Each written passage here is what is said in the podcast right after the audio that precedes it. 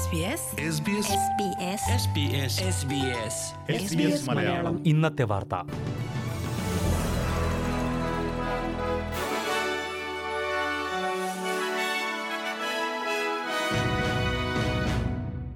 നമസ്കാരം S B S Malayalam ഇന്നത്തെ വാർത്തയിലേക്ക് സ്വാഗതം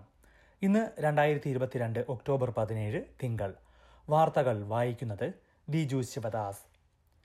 സിഡ്നിയിലെ പ്രമുഖ ചൂതാട്ട കേന്ദ്രമായ സ്റ്റാർ കാസിനോയ്ക്ക് നൂറ് മില്യൺ ഡോളർ പിഴ നിയന്ത്രണങ്ങൾ പാലിക്കുന്നതിൽ ഗുരുതരമായി വീഴ്ച വരുത്തിയതിനാണ് സ്വതന്ത്ര കാസിനോ കമ്മീഷണർ ഈ നടപടിയെടുത്തത് കാസിനോയുടെ ലൈസൻസ് സസ്പെൻഡ് ചെയ്യാനും കമ്മീഷണർ ഉത്തരവിട്ടിട്ടുണ്ട് ഈ വെള്ളിയാഴ്ച രാവിലെ മുതൽ ലൈസൻസ് മരവിപ്പിച്ച നടപടി നിലവിൽ വരും ന്യൂ സൗത്ത് വെയിൽസിന്റെ ചരിത്രത്തിൽ ആദ്യമായാണ് ഒരു കാസിനോയുടെ ലൈസൻസ് സസ്പെൻഡ് ചെയ്യുന്നത് ചൂതാട്ടം നടത്താതെ കേന്ദ്രത്തിന് തുറന്നു പ്രവർത്തിക്കാൻ കഴിയുമെന്ന് കമ്മീഷൻ വ്യക്തമാക്കി മാഫിയ ബന്ധവും സാമ്പത്തിക ക്രമക്കേടുകളും ഉൾപ്പെടെയുള്ള കാര്യങ്ങളാണ് കമ്മീഷൻ കണ്ടെത്തിയിട്ടുള്ളത് ചൈന ക്രെഡിറ്റ് യൂണിയൻ വഴി തൊള്ളായിരം മില്യൺ ഡോളറിന്റെ പണക്കടത്ത് നടത്തി എന്ന് കണ്ടെത്തിയ കമ്മീഷൻ സലൂൺ നയൻറ്റി ഫൈവ് എന്ന ചൂതാട്ടമുറി വഴി എത്ര തുക കടത്തിയെന്ന് കണ്ടെത്താൻ പോലും കഴിയുന്നില്ല എന്ന് വ്യക്തമാക്കിയിരുന്നു നടപടികൾ എടുക്കുമെന്ന് സ്റ്റാർ പ്രഖ്യാപിച്ചെങ്കിലും അത് അപര്യാപ്തമാണെന്ന് ചൂണ്ടിക്കാട്ടിയാണ് ശിക്ഷ മെഡിക്കെയർ സംവിധാനത്തിൽ വർഷം എണ്ണൂറ് കോടി ഡോളറിന്റെ തട്ടിപ്പ് നടക്കുന്നതായി റിപ്പോർട്ട് എ ബി സിയും ചാനൽ നയനും സംയുക്തമായി നടത്തിയ അന്വേഷണത്തിലാണ് നിരവധി ഡോക്ടർമാർ മെഡിക്കെയർ സംവിധാനം ദുരുപയോഗം ചെയ്യുന്നതായി കണ്ടെത്തിയത് മരിച്ചുപോയ രോഗികളുടെ പേരിൽ പോലും മെഡിക്കെയർ ആനുകൂല്യം നേടുന്നതായും നൽകാത്ത സേവനങ്ങൾക്ക് പണം ഈടാക്കുന്നതായും അന്വേഷണത്തിൽ കണ്ടെത്തിയിരുന്നു രോഗികളുടെ മെഡിക്കൽ രേഖകളിൽ ചില ഡോക്ടർമാർ മാറ്റം വരുത്തുന്നതായും കണ്ടെത്തിയിട്ടുണ്ട് എന്നാൽ എട്ട് ബില്യൺ ഡോളറിന്റെ തട്ടിപ്പ് നടക്കുന്നതായുള്ള ആരോപണം അന്യായമായ അപവാദ പ്രചാരണമാണെന്ന് ഓസ്ട്രേലിയൻ മെഡിക്കൽ അസോസിയേഷൻ കുറ്റപ്പെടുത്തി ഭൂരിഭാഗം ഡോക്ടർമാരും നിയമവിധേയമായി മാത്രം പ്രവർത്തിക്കുന്നവരാണെന്നും മെഡിക്കൽ രംഗത്തിന് നേരെയുള്ള ആക്രമണമാണ് ഇതെന്നും അസോസിയേഷൻ ആരോപിച്ചു റിപ്പോർട്ടിലെ കണ്ടെത്തലുകൾ വാസ്തവമാണെങ്കിൽ തട്ടിപ്പ് നടത്തുന്ന ഓരോരുത്തർക്കുമെതിരെ നടപടി വേണമെന്ന് ട്രഷറർ ജിം ചാമേഴ്സ് ആവശ്യപ്പെട്ടു വിക്ടോറിയയിൽ മുപ്പത്തിനാലായിരത്തിലേറെ വീടുകൾ വെള്ളപ്പൊക്കത്തിൽപ്പെട്ടിരിക്കുകയാണെന്ന് സർക്കാർ വ്യക്തമാക്കി പല വീടുകളിലും വെള്ളം കയറുകയും മറ്റു പലതും ഒറ്റപ്പെട്ടു പോവുകയും ചെയ്തിട്ടുണ്ടെന്ന് ഫെഡറൽ എമർജൻസി മന്ത്രി മറൈ വാട്ട് ചൂണ്ടിക്കാട്ടി വെള്ളപ്പൊക്ക ദുരിതാശ്വാസത്തിനായി വിക്ടോറിയൻ സർക്കാർ മുന്നൂറ്റി അൻപത്തി ഒന്ന് മില്യൺ ഡോളറിന്റെ പാക്കേജ് പ്രഖ്യാപിച്ചിട്ടുണ്ട് വെള്ളപ്പൊക്കത്തിൽ തകർന്ന റോഡുകൾ അടിയന്തരമായി നന്നാക്കുന്നതിനാണ് ഇതിൽ നൂറ്റി അറുപത്തി അഞ്ച് മില്യൺ വെള്ളപ്പൊക്ക ബാധിത പ്രദേശങ്ങളിലുള്ളവർക്ക് കൂടുതൽ സഹായം നൽകുമെന്ന് ഫെഡറൽ സർക്കാരും സംസ്ഥാന സർക്കാരും പ്രഖ്യാപിച്ചിട്ടുണ്ട് സംസ്ഥാനത്തിന്റെ വടക്കൻ പ്രദേശങ്ങളിൽ ഈ ആഴ്ച വെള്ളപ്പൊക്കം വീണ്ടും രൂക്ഷമാകുമെന്നാണ് മുന്നറിയിപ്പ് അതിനിടെ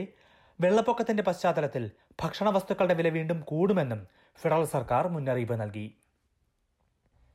ഓസ്ട്രേലിയയിൽ ശമ്പളത്തോടെയുള്ള പേരന്റൽ ലീവ് ആറു മാസമാക്കി ഉയർത്തും രണ്ടായിരത്തി ഇരുപത്തി ആറ് ജൂലൈ മുതലാകും ഇരുപത്തി ആറ് ആഴ്ചയാക്കി ലീവ് കാലാവധി ഉയർത്തുന്നത് നിലവിൽ പതിനെട്ട് ആഴ്ചയാണ് പേരന്റൽ ലീവ് ലഭിക്കുന്നത് ഇതോടൊപ്പം രണ്ടാഴ്ചത്തെ ഡാഡ് ആൻഡ് പാർട്ണർ ലീവും ഉണ്ട് അടുത്ത വർഷം മുതൽ ഇത് സംയോജിപ്പിച്ച് ഇരുപതാഴ്ച പേരന്റൽ ലീവാക്കും ലീവ് കാലാവധി ഉയർത്തുമ്പോൾ പങ്കാളികളിൽ ആർക്ക് വേണമെങ്കിലും അത് എടുക്കാൻ കഴിയും കുഞ്ഞിനെ പരിപാലിക്കുന്നതിന് അച്ഛനും അമ്മയ്ക്കും കൂടുതൽ അവസരം നൽകുന്നതിനാണ് ഈ മാറ്റമെന്ന് പ്രധാനമന്ത്രി ആന്റണി അൽബനീസി പറഞ്ഞു തൊഴിലുടമകൾ നൽകുന്ന പേരന്റൽ ലീവിന് പുറമേയായിരിക്കും ഇത് മിനിമം വേജസ് ആണ് പേരന്റൽ ലീവ് പദ്ധതിയിലൂടെ നൽകുന്നത് സ്ത്രീകൾക്കും കുട്ടികൾക്കുമെതിരെയുള്ള അതിക്രമങ്ങൾ തടയുന്നതിന് പത്തു വർഷത്തെ പദ്ധതി പ്രഖ്യാപിച്ചു രണ്ടായിരത്തി മുപ്പത്തിരണ്ട് വരെ നീണ്ടു നിൽക്കുന്ന പദ്ധതിയാണ് ഫെഡറൽ സർക്കാർ പ്രഖ്യാപിച്ചത് രണ്ടായിരത്തി പത്തിൽ അന്നത്തെ പ്രധാനമന്ത്രി ജൂലിയ ഗില്ലാർഡ് സമാനമായ പദ്ധതി പ്രഖ്യാപിച്ചിരുന്നു അതിന്റെ തുടർച്ചയാണ് ഇത്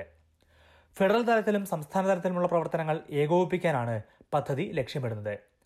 ഒരു തലമുറയ്ക്കുള്ളിൽ സ്ത്രീകൾക്കും കുട്ടികൾക്കുമെതിരായ അക്രമം അവസാനിപ്പിക്കണമെന്നാണ് ഇതിന്റെ പ്രഖ്യാപിത ലക്ഷ്യം